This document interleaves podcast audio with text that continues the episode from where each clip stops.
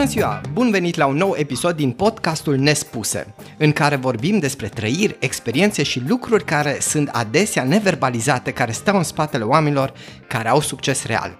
Iar astăzi am un oaspete deosebit, un medic, cardiolog, doctor în medicină și care, pentru vârsta pe care o are, a obținut niște rezultate extrem de remarcabile și aș vrea să ne povestească un pic despre rezultatele lui care, credeți-mă, nu numai la nivel de Arad, ci poate la nivel de România, sunt ceva deosebit pentru vârsta și experiența pe care o are și rezultatele pe care le-a obținut. Și vrem să știm ce l-a ajutat să fie acolo unde este astăzi, care au fost ingredientele ce l-a dus la aceste rezultate remarcabile. Vorbim de doctorul Radu Lala și mă bucur că a acceptat această invitație. Bună ziua, Carol! Mă simt uh, onorat uh, să particip la, acest, uh, la această emisiune și chiar m-a încântat inițiativa pe care o ai. Mă bucur să fiu aici alături de tine și sper să, sper să fiu de folos pentru auditori. Cu siguranță ești. Vreau să spun că eu sunt onorat că ai acceptat. Practic, faptul că faci parte din oamenii pe care am invitat se datorează ție, eu nu fac nimic decât să recunosc ceea ce există deja acolo și felicitări pentru asta. Mulțumesc, mulțumesc. Și pe de altă parte, tocmai din cauza asta de vorbă că vrem să le arătăm oameni modele de comparații corecte. Și avem niște modele, încercăm să devenim ceva ce este poate sub 1% din populație cu mult noroc, cu multe condiții de mediu, cum este să te naști în Statele Unite ca și scriitor, este una. Mă întreb, doamna care a scris Harry Potter, dacă se năștea la Arad, oare câte filme se făceau pe cartea ei? Corect, da.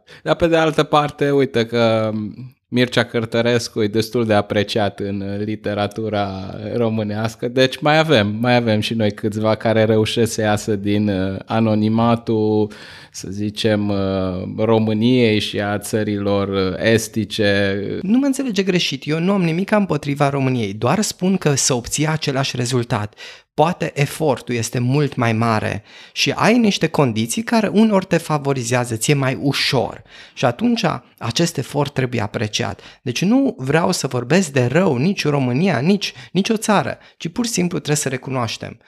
Unele persoane au un avantaj față de celelalte, dar valoarea fiecarei persoane este acolo.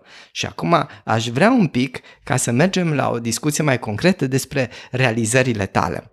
Și unul dintre lucruri pe care le-am citit și poate multă lume a văzut este că a implementat ceva deosebit pentru pacienții din vest, pentru pacienții din România reușind să diagnostichezi niște boli rare care altfel ar fi trecut sub preș.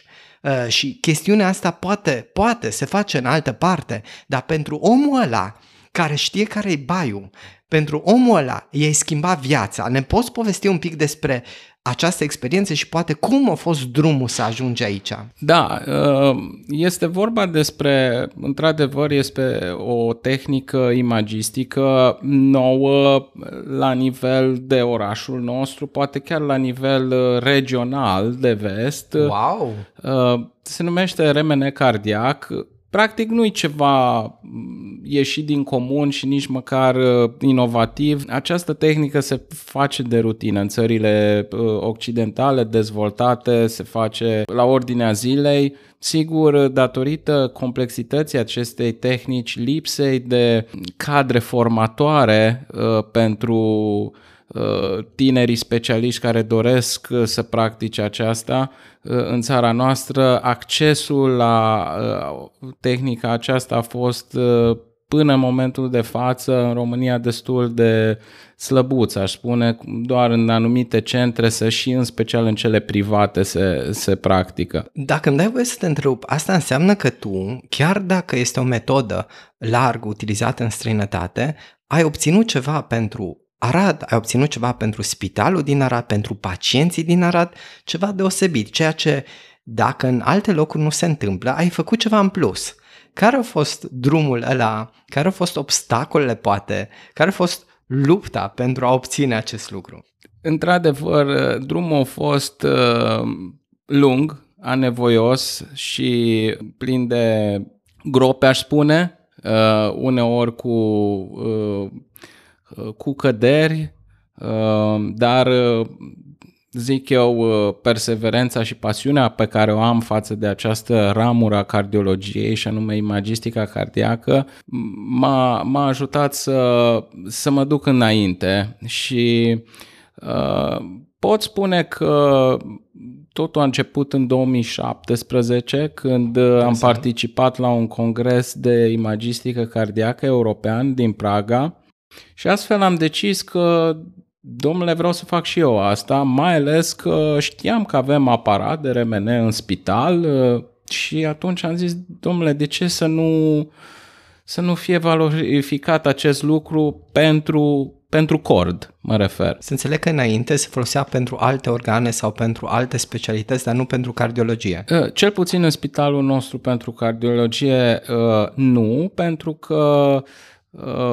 scanarea cordului prin uh, uh, RMN este o tehnică mai laborioasă față de restul organelor și necesită o supraspecializare și niște cursuri uh, mai intensive din partea medicilor radiologi. Okay. Așa am decis că să mă duc înainte și să încerc să mă specializez. Tot ceea ce mi-ai spus tu sună foarte interesant și extrem de complicat. Ceea ce înțeleg că drumul tău de a te forma, cam cât o durat pe această metodă, pentru că, uh, ok, ai spus pasiune, că ți-ai descoperit-o în 2017, de acea parte de perseverență, cam cât timp ai avut nevoie de ea? Pentru că ce mi-ai spus sună așa, pentru mine cel puțin ca nespecialist chineză, cu siguranță dacă avem ascultători medici știu exact despre ce vorbești și din cauza asta mi se pare extrem de complicat și extrem de mult efort cum a fost partea asta? Uh, după cum spuneam, uh, uh, în primul rând, efortul și, să zic, partea dificilă în toată chestia asta a fost, desigur, partea tehnică. Eu fiind medic cardiolog și nu medic radiolog, nu am, nu am avut baza, baza, să zic, fizicii și a tehnicii din uh, radiologie pe care, desigur, medicii radiologi o dobândesc în primii ani de rezidențiat. Eu neavând uh, uh lucru acesta, mi-a fost foarte greu să mă obișnuiesc uh, cu, cu, partea, cu partea tehnică.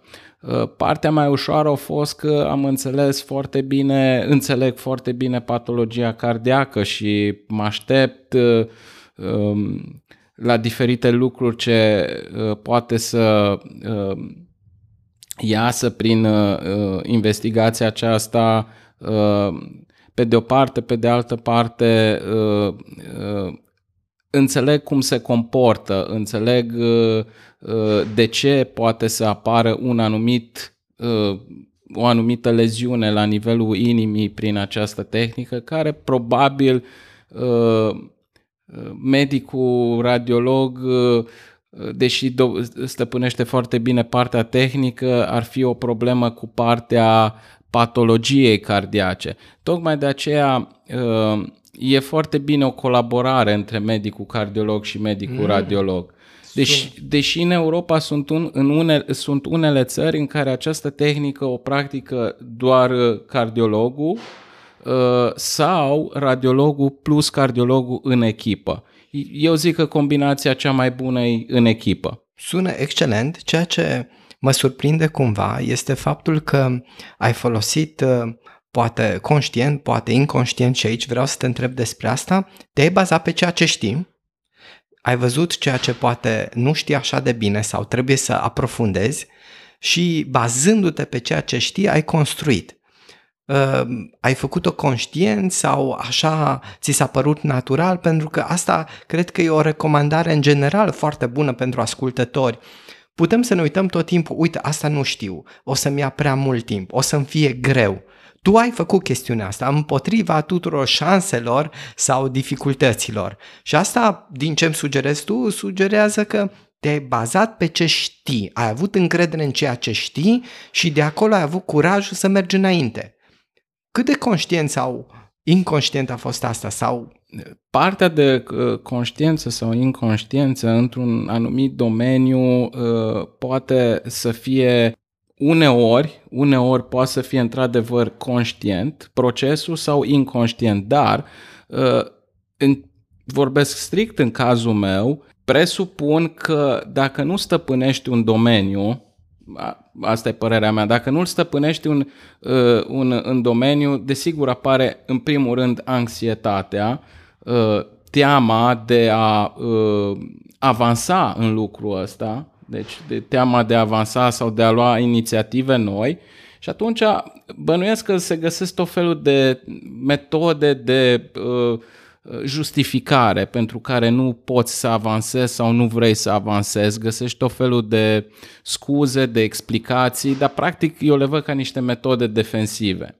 Acum, reversul, cum a fost în, în cazul meu, nu, nu pot să zic că nici procesul de, adică ego-ul meu sau mândria mea a stat aici, deci cel mai bine, cel mai potrivit cuvânt e pasiunea.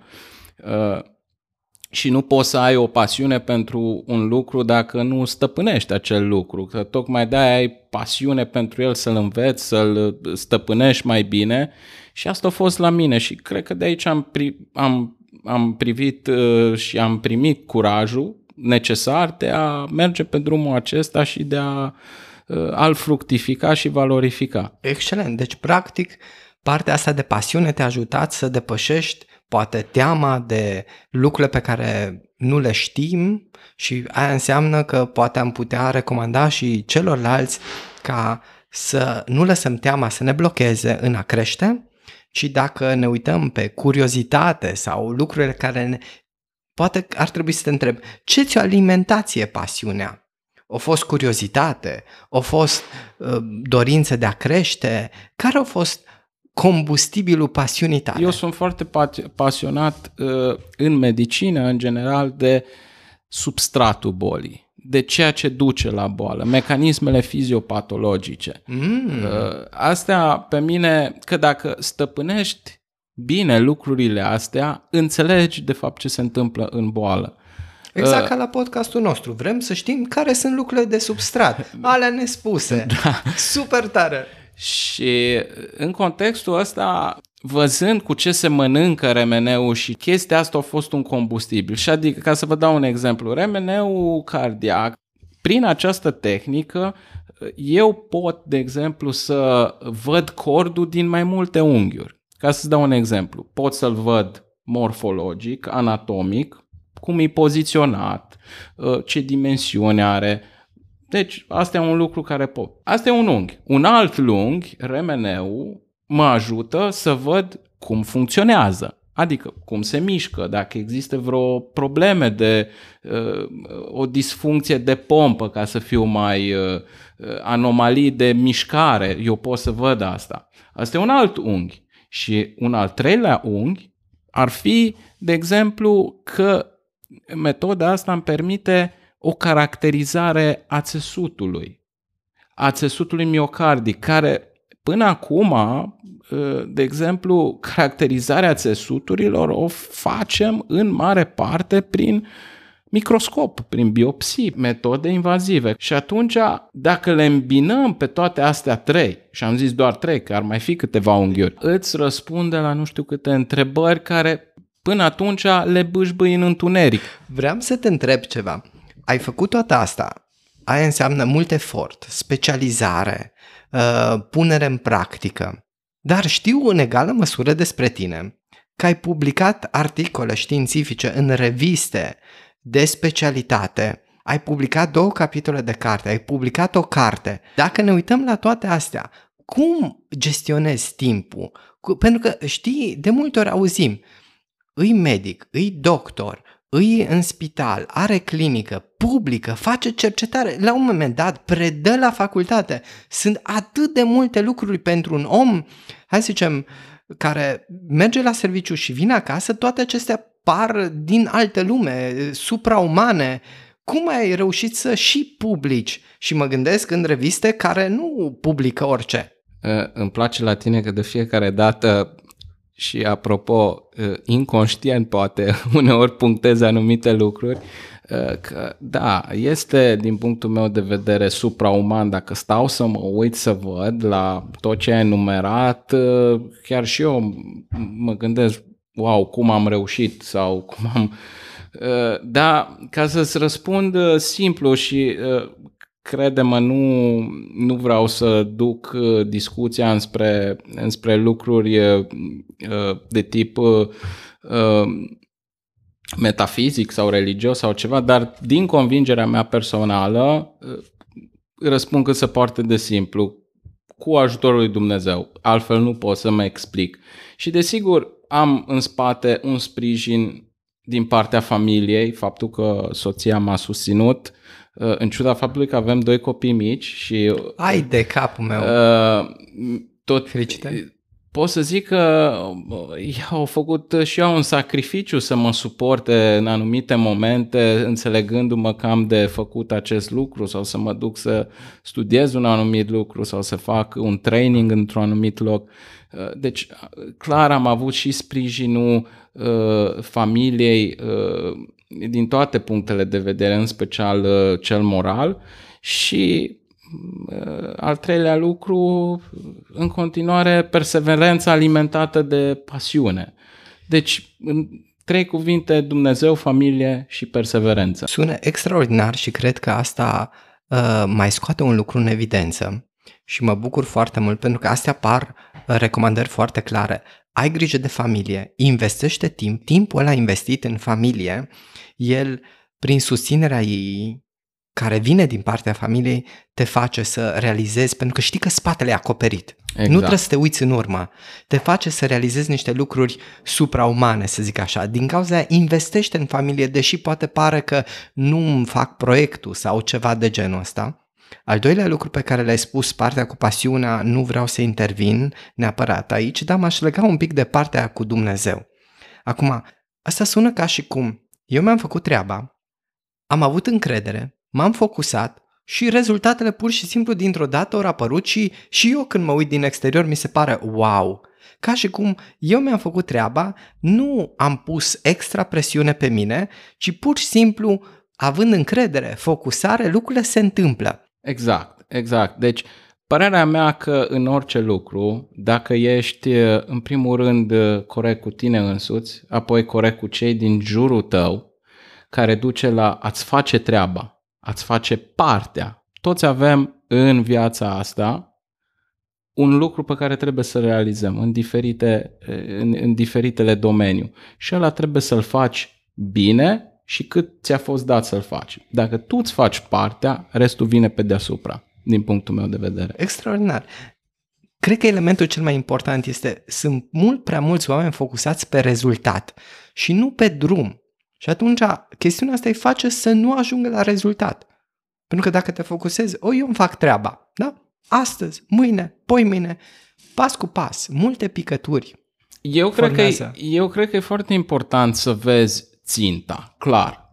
Și prin țintă înseamnă un rezultat, deci clar trebuie să vezi așa profetic spre ceva, un viitor.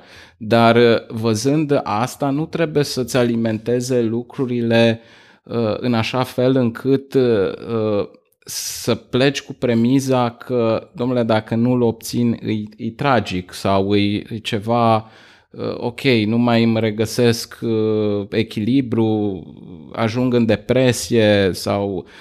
Nu, trebuie, cum zici tu, trebuie să-l vezi uh, asta și să-ți calculezi ruta, drumul, cum poate să ajungi și eventualele și să iei în calcul, bineînțeles, eventualele probleme ce poate să apare, pre, prevăzute, altele neprevăzute și să fii, cum să zic, conștient că s-ar putea ca nu, nu poți să-l atingi într-un timp foarte scurt sau poate trebuie să-l amâni o perioadă mai lungă, dar nu înseamnă nici că trebuie să renunți. Dar hai să ne întoarcem un pic la publicațiile tale. Le-ai făcut singur, le-ai făcut în echipă, pentru că chestiunea asta apare de cele mai multe ori întrebare la ascultători. Fii atent, măi, nu poți să faci singur toate chestiunile astea? Procentajul de, de lucru la articole a depășit 50%. Acum, uh, majoritatea articolelor științifice care se publică în diferitele jurnale de prestigiu din lume, practic e o muncă uh, asiduă, uh, deci de la, în ceea ce presupune cercetarea clinică, că cercetarea de mai multe feluri, uh, sunt investigatorii care văd pacienții, fac diferitele teste, apoi sunt cei care fac partea statistică, sunt cei care, uh, care scriu, care cercetează alte rezultate pe tema asta, deci sunt, sunt foarte mulți. Din păcate, pentru mine, de fapt, partea uh, de, de multe ori m-am regăsit, uh, m-am regăsit singur în, în partea asta de cercetare. Au fost oameni care m-au și sprijinit și m-au și ajutat și aici în special uh, în partea de statistică medicală. Și atunci, practic, ceea ce sugerezi tu este că ar fi bine să stimulăm în toate domeniile o gândire de curiozitate, de promovare a cunoașterii, pentru că trăim într-o epocă unde e plin internetul de informații, nu vreau să spun ce fel de informații, de la fake news până la informații eronate, oamenii consumă aceste informații și îți dezinformați, nu informați prin ele. Exact. Și atunci, orice specialist din orice domeniu să aibă o gândire de genul curiozitate științifică și publicare, ușor de spus, știu, extrem de greu de făcut, dar poate ar fi o speranță. Da, și chestia asta ar trebui să plece din uh, uh, um, învățământ uh, precoce, din, uh, uh, ok, din primii ani poate de facultate sau de ce nu din partea de liceu.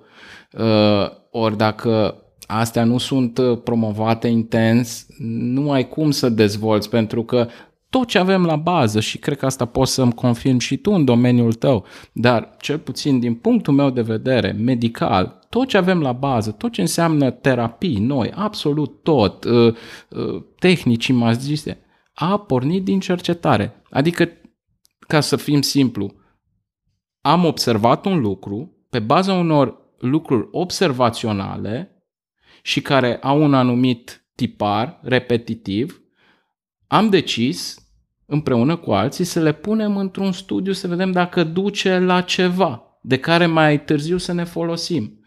Și absolut totul stă, adică ele nu au apărut din senin. Nu au apărut din senin uh, remeneu, nu a apărut din senin ct nu a apărut din senin tratamentul pentru diferite boli, ci nu, astea vin în urma unor cercetări și studii riguroase. Și din păcate, din păcate, la noi în, în România și mai ales în ultimii ani cu pandemia, apropo cu pandemia, lumea au văzut din cercetarea asta uh, experimente pe oameni, din păcate, uh, în care oamenii uh, în care oamenii au fost niște cobai, cam așa a fost inspirată chestia asta. Cred că aici trebuie să fim un pic atenți.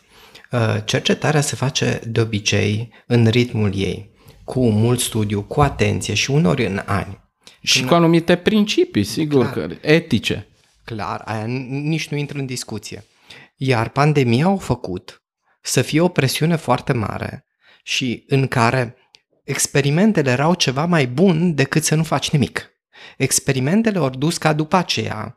Uh, clar, sunt împotriva aspectului de a face experimente pe oameni din punct de vedere etic, categoric, dar în situații extreme trebuie să pornești să înveți de undeva. Absolut. Și tu ai încercat să ajuți oameni. N-ai vrut să faci experimente. Absolut. Dar din așa zise experimente în care tu ai încercat cel mai bun lucru, să ajungi la vaccin, putem discuta despre asta, nu intru acum în detalii. A, că nu, e bine nici sau vorbă, nu, nu, nu. Să ajuns la niște tratamente care în al doilea sau al treilea val ori salvat oameni. Absolut. Dar asta a fost o cercetare care nu poate să fie un model și nu poate să fie o chestiune care să ne formeze părerea generală despre cercetare. Exact. Au fost niște exact. condiții particulare și cred că eh, am simțit nevoia să punctez chestiunea asta ca să nu formăm cumva impresii. Normal, principiile etice n-au voie de nicio culoare să fie încălcate când vorbim de cercetare. Pe asta și vreau să spun, pentru că studiile, eh, de fapt istoria ne-a învățat, nu? Că, eh, că, că într-adevăr au existat abuzuri de-a lungul Din istoriei. păcate, da. Au existat abuzuri și uh, au fost uh, experimente de fel și fel de tip care nu au adus niciun beneficiu și au fost răuvoite. Dar, bun, asta trebuie să vedem exact principiul, exact ca și în principiu, uh, uh, de exemplu, băutului. Da? Mie poate îmi place să beau un pahar de vin roșu, da? Sau, un Să-ți fie de pahar, bine. sau un pahar de bere din când în când cu un, uh, un uh, prieten sau după o masă mai bună, dar uh, ok, folosim principiul că nu-i bine să bei. Sigur, nu-i bine să bei în cantități mari. Noi oamenii de orice lucru putem să-l ducem la extrem. Mergem Inclusiv spre un, moderație aici. Ce... Absolut. La fel și cu studiile. Sigur, dacă pre- vedem studiile, eu zic clar și răspicat, sunt foarte bune. Dar asta nu, asta nu poate să nu uh, să împiedice existența unor oameni care vor să facă rău. Tocmai de-aia există principiile etice care nu le permite și dacă chiar fac ceva vor răspunde. Aș mai adăuga o, o mică chestiune din psihologie și voi și atașa articolele astea în descrierea acestui episod. Și după aceea, gândește-te în felul următor. O echipă enormă de cercetători au luat 100 de articole clinice, studii clinice de eficiență de terapie din psihologie, din reviste de renume și le-au făcut din nou, astfel încât să vadă dacă se obțin exact aceleași rezultate. Le-au replicat. Da? Și rezultatele care au fost? Normal, o echipă enormă au lucrat și au încercat să facă exact cum au făcut autorii inițial și au obținut o rezultate, suprapunere de rezultate de 36%. Deci dintr-o sută de articole științifice publicate deja, cercetare bine făcută, doar 36% s-au putut replica. Adică doar în 36% din articole s-au obținut a doua oară exact aceleași rezultate. Înseamnă că acele terapii au fost într-adevăr eficiente. În celelalte, rezultatele nu au fost concludente. Și putem lua un caz de genul ăsta să spunem că cercetarea e o prostie și putem lua cazuri de genul ăsta că nu poți să crezi cercetarea, da, dacă te bazezi pe un singur articol. Dar tocmai aceste rezultate ne arată că oamenii au încercat mai departe să vadă limitările, adică practic fără a continua cercetarea nu se ajungea acest, la aceste rezultate, nu se corecta și cercetarea chiar dacă apar studii eronate trebuie să vedem ca un proces continuu de învățare. Și exact ca și pe orice, nu te baza pe un singur articol, nu te baza pe o singură carte, citește poate tot ce este relevant în domeniu astfel încât Așa poți să ai o imagine despre rezultatele comunității științifice. Și cred că aici este una dintre erori. Oamenii citesc un articol care poate nu mai este valabil datorită diversilor factori și extrag concluzia cercetare o prostie. Exact. Acum pot să spun că e și eu la începuturi nu prea am înțeles cercetarea exact cum și cu ce se mănâncă, dar am avut șansa să particip la un uh, program uh, european de cercetare pe uh, doctorat și postdoctorat în care pur și simplu au fost acolo niște traininguri în care ni s-a spus și ni s-a arătat baza cercetării, de unde pleacă, cum se desfășoară, ce etape are, ce înseamnă să publici într-un articol sau într-un jurnal, uh, care e valoarea uh, uh, articolului și a jurnalului. Și vezi tu, chestiile astea pe mine m-a făcut să-mi schimb viziunea. Acum, ce aș vrea să scoatem din toată chestiunea asta despre cercetare, ce aș vrea poate să scot în evidență pentru ascultători, este odată percepția cercetării ar fi bine din discuția noastră să dăm o percepție în plus, o perspectivă în plus sau poate să stânim anumite gânduri despre cum e cu cercetarea aceasta, poate curiozitate, poate pur și simplu o opinie. Al doilea lucru, cred că e foarte important să încurajăm ascultătorii să-și dezvolte măcar criterii de, ascu- de citire. Adică nu trebuie să fii cercetător ca să înveți metode de cercetare ca să știi să citești literatura, ca să nu te mai bazezi pe ce zic alții, ci să mergi direct la sursă, să înțelegi sursa. Pot să dau exemple de o groază de cazuri unde am citit eficiența unei terapii 75% și când m-am uitat pe articol am văzut că de fapt doar la 50% eu vindecat și 25% a fost ameliorare. Deci, de multe ori și cercetarea și și rezultatele au o formă scurtă de prezentare uh, în mass media care este ca un fel de marketing. Și să înveți la nivelul ăla să știi ce cu cercetarea în domeniul tău, dacă ești inginer, cercetare în inginerie, dacă ești medic, cercetare în medicină, dacă ești psiholog, să înțelegi statistica necesară ca să citești ca să poți înțelege ce e corect, ce poți crede și ce nu poți crede. Cred că aceasta ar fi una dintre recomandările mele. Știu că e foarte greu ceea ce spun, dar e pur și simplu de a, de a învăța să faci distinția dintre ce e real și ce nu e real. Absolut și uh, din punctul meu de vedere uh, trebuie uh, să fii open-minded, să fii deschis pentru cercetare, pentru și dacă nu o faci tu, să o accepti Uh, că își are rolul ei, pentru că cercetare înseamnă progres.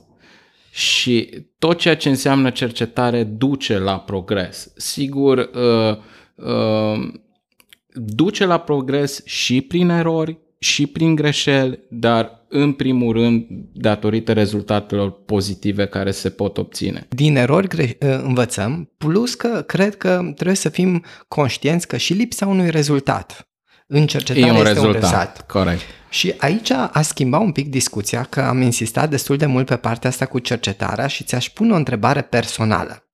Uh, este o întrebare dificilă și dacă ești ok îmi răspunzi, dacă nu, nu. Încearcă-mă. Ok, excelent. Tu ești o persoană religioasă. Da. Pentru tine, credința te ajută, te inspiră, îți dă încredere, motivație și pasiune. Da dar în egală măsură ai o atitudine extrem de pozitivă față de cercetare.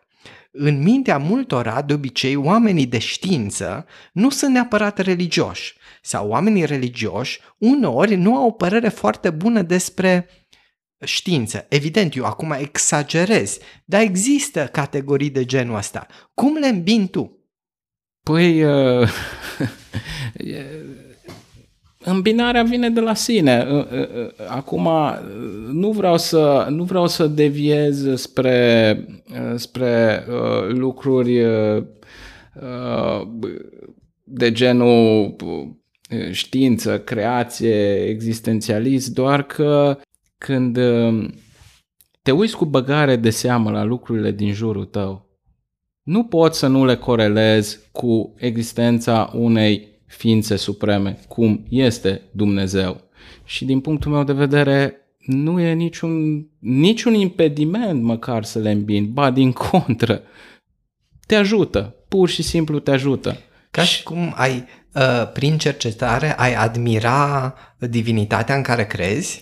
Că, Absolut. Ai încerca să cunoști poate uh, amprenta din creație sau ceva de genul ăsta? Exact, exact. Foarte interesant abordare. Exact. Uh, ca să dau un exemplu, n-am, n-am uh, cum zic, nu vreau să, să, să, să creeze aici, să fac lobby sau ceva, dar un exemplu pe care l-am uh, am rămas eu consternat, desigur am mai multe exemple personale, doar că pe mine m-a impresionat lucrul ăsta noi, ca și entități umane, noi suntem o carte, practic. Toți suntem o carte. Metaforă interesantă. Și, uh, și de ce îți spun asta? Recent, adică recent, chiar recent în 2000, uh, Francis Collins, care este, a fost supervizorul uh, în sănătate și cred că și ministrul sănătății în Statele Unite, un ateu declarat, a avut o întoarcere să înțeleagă, prin faptul a ceea ce a descoperit, ce anume genomul uman, a reușit să fie descifrat tot genomul uman. Uh, de fapt, fiecare genă, pentru fiecare moleculă din corpul nostru, are o anumită inscripție, are o anumită ordine uh, inscripțională. Uh, și fie toate puse la un loc, dacă le pui, tu ești practic o carte deschisă în care sunt diferitele secvențe de nucleotide, de nucleotide uh, T, G, A, U, care se, are diferite, uh, diferite coduri. Și asta e foarte impresionant că dacă ai pune dacă ai pune tot genomul nostru uman să-l, să-l descrii, n-ai avea, uh, uh, n-ai avea loc uh, nici într-o bibliotecă județeană de, uh, pentru o singură persoană, ca să-ți spun. Atâtea informații. De atâtea informații care pot fi puse în, în, scris. în, în scris, pur și simplu, prin inscripționare uh, uh, genetică. Interesant. Super. Și ce vreau să zic uh, cu, uh, cu asta? Că, de exemplu, um, structura moleculară a unei proteine care ține lipite celulele între ele, le atașează. Că există substanța asta sau molecula asta, sunt mai multele, da, una esențială care se găsește în, uh, uh, la nivelul celulelor care le ține împreună se numește laminina. E o structură macroproteică. Uh, dacă n-ar fi aia, noi ne-am dezintegra. Pur și simplu am, ne-am face cioburi, n-am mai, că ne ține practic împreună. Dacă de, structura acestei molecule, dacă o afișezi, de, în urma vizionării uh, microscopice cu microscopul electronic, foarte interesant, are aspectul unei cruci. Că e, uh, cum să zic, că e doar pur și simplu întâmplător sau nu, dar uh, viziunea, uh, cel puțin în conceptul creștinism, este că crucea, crucea uh, Domnului Isus, este cea care face puntea între om și Dumnezeu și care îl țin oamenii împreună.